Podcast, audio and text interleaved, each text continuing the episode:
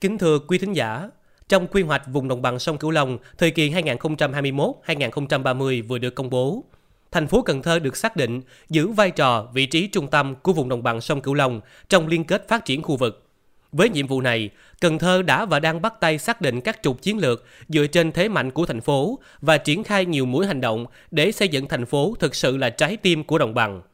Góc nhìn miền Tây hôm nay ghi nhận và đề cập đến vấn đề này. Mời quý vị thính giả cùng lắng nghe.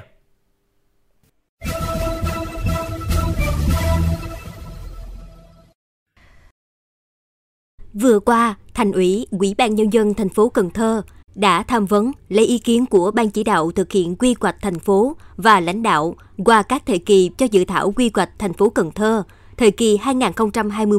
2021-2030, tầm nhìn đến năm 2050. Theo dự thảo quy hoạch về kinh tế, Cần Thơ sẽ tập trung vào hai chiến lược, tầm nhìn chính, trái tim của đồng bằng sông Cửu Long và thành phố thông minh đáng sống ở Việt Nam. Trong đó, Trái tim của đồng bằng sông Cửu Long thể hiện ở tầm vóc Cần Thơ phải là trung tâm về công nghiệp, thương mại, dịch vụ, du lịch, cung ứng khoa học, phát triển cung ứng nhân lực, y tế và chăm sóc sức khỏe.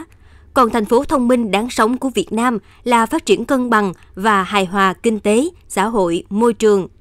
Cụ thể, mục tiêu đề ra tăng trưởng kinh tế 10 năm 2021-2030 của Cần Thơ là 9,0%, Tổng vốn đầu tư giai đoạn 2021-2030 đạt 339.000 tỷ đồng vào năm 2030. GRDP bình quân đầu người tính theo giá hiện hành đạt 194,37 triệu đồng vào năm 2030 và mức thu nhập bình quân hàng tháng trên đầu người đạt 13,6 triệu đồng vào năm 2030. Phục vụ cho chiến lược này, một số ngành nghề được tập trung ưu tiên là kinh doanh nông nghiệp, bao gồm chế biến thực phẩm và thương mại nông lâm thủy sản, du lịch, logistics, bán lẻ, năng lượng, dược phẩm. Kế đến là điện tử, dịch vụ xã hội, y tế và giáo dục, công nghệ thông tin, dịch vụ tài chính. Cần Thơ sẵn sàng cho một đồ án quy hoạch có tính chất đột phá, phát triển bằng việc nỗ lực thu hút được 80% dòng tiền đầu tư từ các doanh nghiệp tư nhân, người dân và ngoại quốc. Ông Lê Quang Mạnh, Bí thư Thành ủy Cần Thơ cho biết.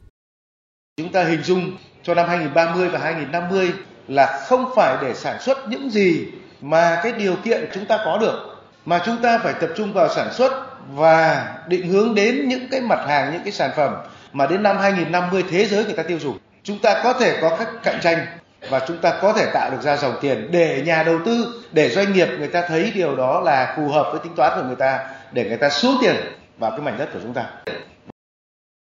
Để tạo tiền đề vững chắc cho quy hoạch tái cấu trúc lại thành phố trong 10 năm tới, Cần Thơ đã triển khai đồng loạt nhiều đề án. Kinh tế ban đêm là một trong số đó. Tối ngày 30 tháng 4 năm 2022, tuyến phố đi bộ Ninh Kiều đã chính thức ra mắt, hoạt động phục vụ khách du lịch. Đến nay, số lượng du khách và người địa phương đến tuyến phố vẫn duy trì ở mức trên 1.000 người trên một đêm, với ba khu vực mua sắm, ẩm thực, và biểu diễn đơn ca tài tử phía trên công viên Ninh Kiều.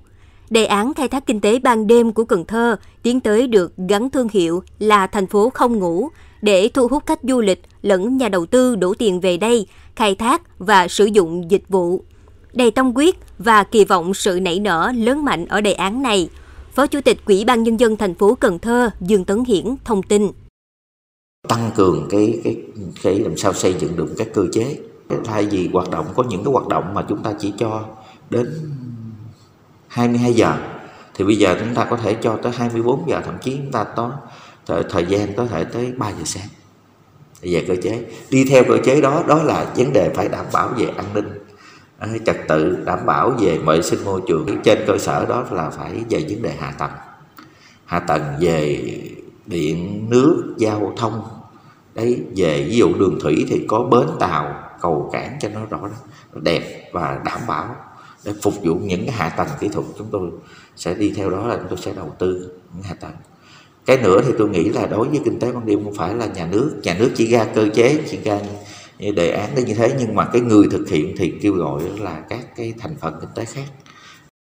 Tiếp tục phát huy hướng đến xuất khẩu nông nghiệp chiếm 80%, thành phố đã tăng cường quy mô liên kết hợp tác giữa nông dân, hợp tác xã, tạo ra sản phẩm vừa chất lượng vừa có thương hiệu, truy xuất được nguồn gốc để xuất khẩu đi châu Âu. Phó Chủ tịch Quỹ ban Nhân dân thành phố Cần Thơ Dương Tấn Hiển cho biết thêm. Hiện nay là có rất nhiều cái cái cái quy hoạch ở các cái vùng ấy thì ờ, thành phố Cần Thơ đã có rồi. Ấy, về mặt quy hoạch, về cái chuyển giao khoa học kỹ thuật, về cái các cái chương trình hợp tác thì chúng tôi đều có hết. Ở đây thì chúng ta có những cái vùng gọi là nhiều nhất đó là cũng là cờ đỏ Thế Lai, Vĩnh Thạnh. Đấy, thậm chí là có những cái khu đất đó là sản phẩm sạch là Nhật họ qua họ thuê thuê đất mình rồi họ qua họ trồng yêu cầu là mình trồng phải theo đúng như họ rồi sau đó rồi sản phẩm làm ra họ đem về xuất khẩu về trở lại Nhật đấy họ có nghĩa là mình ở ở Cần Thơ chúng ta là là có đủ khả năng để làm những cái sản phẩm sạch. Mà đối với với với Nhật thì người ta rất là phải nói là rất là khó tính. Đấy rất là kỹ trong vấn đề là an toàn thực an toàn vệ sinh thực phẩm là sản phẩm sạch của họ. Chú trọng phát triển hạ tầng để liên kết vùng Cần Thơ thực hiện đầu tư hệ thống giao thông đồng bộ, đường thủy, đường hàng không, đường bộ. Trong đó, ưu tiên cho tuyến cao tốc theo trục dọc là Trung Lương, thành phố Cần Thơ, Cà Mau, trục ngang là Châu Đốc, thành phố Cần Thơ, Sóc Trăng. Hội đồng Nhân dân thành phố đã thống nhất bố trí 1.000 tỷ đồng để thực hiện bồi thường, hỗ trợ, tái định cư cho dự án xây dựng đường cao tốc Châu Đốc, Cần Thơ, Sóc Trăng giai đoạn 1. Giám đốc Sở Giao thông Vận tải thành phố Cần Thơ Lê Tiến Dũng cho biết. Việc đầu tư xây dựng dự án đường bộ cao tốc Châu Đốc Cần Thơ Sóc Trăng là hết sức cần thiết để mà kết nối đồng bộ hoàn thiện mạng lưới đường bộ cao tốc trục dọc, trục ngang theo quy hoạch, kết nối trung tâm đồng bằng sông Cửu Long đi qua địa bàn thành phố Cần Thơ, kết nối liên vùng thành phố Hồ Chí Minh, vùng Đông Nam Bộ và cả nước thì tạo cái sức lan tỏa và động lực thúc đẩy phát triển kinh tế xã hội và đảm bảo an ninh quốc phòng cho vùng đồng bằng sông Cửu Long và thành phố Cần Thơ.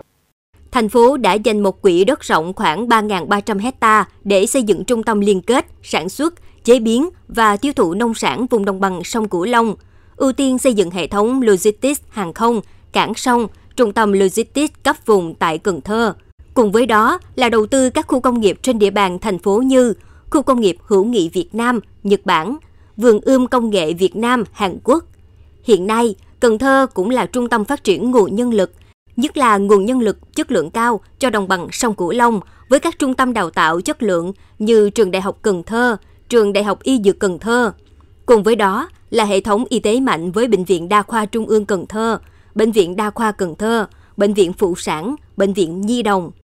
Trong kêu gọi đầu tư, thành phố xác định tinh thần, chính quyền luôn đồng hành cùng doanh nghiệp và phương châm trong thành công của doanh nghiệp có nghĩa vụ của chính quyền, trong thất bại của doanh nghiệp có trách nhiệm của chính quyền. Cần Thơ tập trung hoàn thiện mạnh mẽ môi trường đầu tư, kinh doanh bình đẳng, minh bạch trong tiếp cận các nguồn lực giữa thành phần doanh nghiệp, nhà đầu tư. Ông Trần Việt Trường, Chủ tịch Ủy ban nhân dân thành phố Cần Thơ khẳng định. Qua các chuyển đổi số thì thành phố sẽ à, thành lập tổng đài à, là 1022 mà tổng đài này để dành hỗ trợ cho doanh nghiệp à, để có những cái thắc mắc, những cái khó khăn, những cái vướng mắc thì ờ, là doanh nghiệp là đưa vào cái hệ thống thông tin tổng đài 1022 và thậm chí có những cái thông tin về mà cán bộ công chức để hỗ trợ doanh nghiệp trong cái việc mà giải quyết những vấn đề hỗ trợ pháp lý mà gây khó khăn cho doanh nghiệp thì doanh nghiệp cứ đưa vào cổng thông tin và thành phố sẽ cập nhật và sẽ giải quyết những cái thông tin nóng này kịp thời để hỗ trợ doanh nghiệp. Cuối cùng, sông nước sẽ là bản sắc cốt lõi trong định hướng phát triển của Cần Thơ. Thành phố sẽ tập trung phát triển quay mặt ra sông. Bản dự thảo cũng xác định toàn bộ Cần Thơ là đô thị không phân làm đô thị và nông thôn. Đây là sự khác biệt cơ bản giữa Cần Thơ là một đô thị loại 1 trực thuộc trung ương với một tỉnh thành khác. Những công năng quan trọng nhất, tinh túy nhất sẽ tạo ra một thành phố Cần Thơ sầm uất, tập trung ở vùng lưu vực sông Cần Thơ.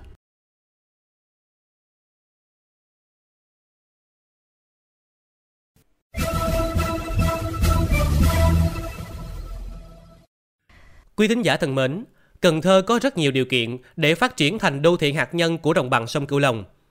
Có quy mô dân số lớn nhất của vùng, tập trung nhiều lao động có tay nghề, có chuyên môn kỹ thuật và có dung lượng thị trường tiêu thụ lớn.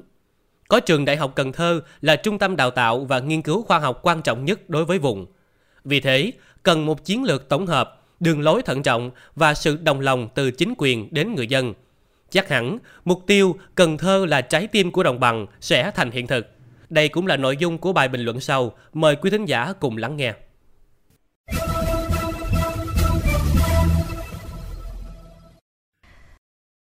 Nhất cận thị, nhị cận giang, tam cận lộ là ba ưu điểm mà ông bà ta đã từng nhắc đến như một xung lực để vùng đất giàu có, thì Cần Thơ đều có đủ. Trước tiên là sở hữu một đô thị đang lớn mạnh cạnh dòng sông Hậu, nằm ở địa phận trung tâm của nhiều tuyến giao thông trọng điểm quốc gia đi qua như quốc lộ 1A, cao tốc thành phố Hồ Chí Minh, Cà Mau, cao tốc Lộ Tẻ Rạch Sỏi, cao tốc Châu Đốc, Cần Thơ, Sóc Trăng, tuyến đường sắt thành phố Hồ Chí Minh, Cần Thơ. Vậy thì một lẽ tất yếu, Cần Thơ phải là một đô thị hạt nhân, điều hành, chi phối và hỗ trợ hầu hết các hoạt động phát triển kinh tế, xã hội, an ninh quốc phòng của vùng đồng bằng sông Cửu Long lẫn hợp tác quốc tế. Nhận diện được vai trò tầm quan trọng này trong suốt những nhiệm kỳ qua, chính quyền thành phố đã không ngừng đổi mới, kiện toàn bộ máy nhân sự và đề ra các chiến lược để hành động. Bằng chứng rõ nhất, thành phố đã chuyển dịch cơ cấu kinh tế và đổi mới mô hình tăng trưởng, tăng cường ứng dụng khoa học công nghệ, công nghệ thông tin, thúc đẩy đổi mới, sáng tạo, chuyển đổi số. Thành phố tập trung vào ba khâu đột phá trọng tâm là phát triển nhanh nguồn nhân lực, nhất là nguồn nhân lực chất lượng cao, huy động mọi nguồn lực đầu tư, thu hút đầu tư từ các doanh nghiệp lớn, tận dụng cuộc cách mạng công nghiệp lần thứ tư, tăng cường ứng dụng thành tựu khoa học kỹ thuật trong quản lý, điều hành kinh tế xã hội, bảo vệ môi trường, thích ứng với biến đổi khí hậu. Cùng với đó, nâng cao chất lượng đời sống văn hóa của người dân, xây dựng con người Cần Thơ, trí tuệ, năng động, nhân ái, hào hiệp, thanh lịch. Nhưng bao nhiêu đây vẫn chưa đủ. Với nhiệm vụ mới, đòi hỏi thành phố phải nâng cao hơn nữa chất lượng công tác xây dựng bộ máy tổ chức và cán bộ,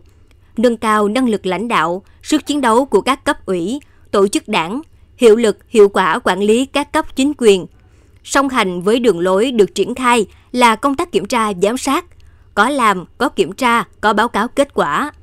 Công việc này càng phải làm thường xuyên để tăng sức phấn đấu của địa phương, xác định được chiến lược cũng đồng nghĩa một thời kỳ mới đang mở ra nhiều cơ hội cho thành phố Cần Thơ đột phá. Thời gian tới là liệu trình chứng minh thành phố Cần Thơ bền bỉ phấn đấu, chinh phục thách thức, đạt mục tiêu giàu có vững mạnh để trở thành trái tim của đồng bằng sông Cửu Long.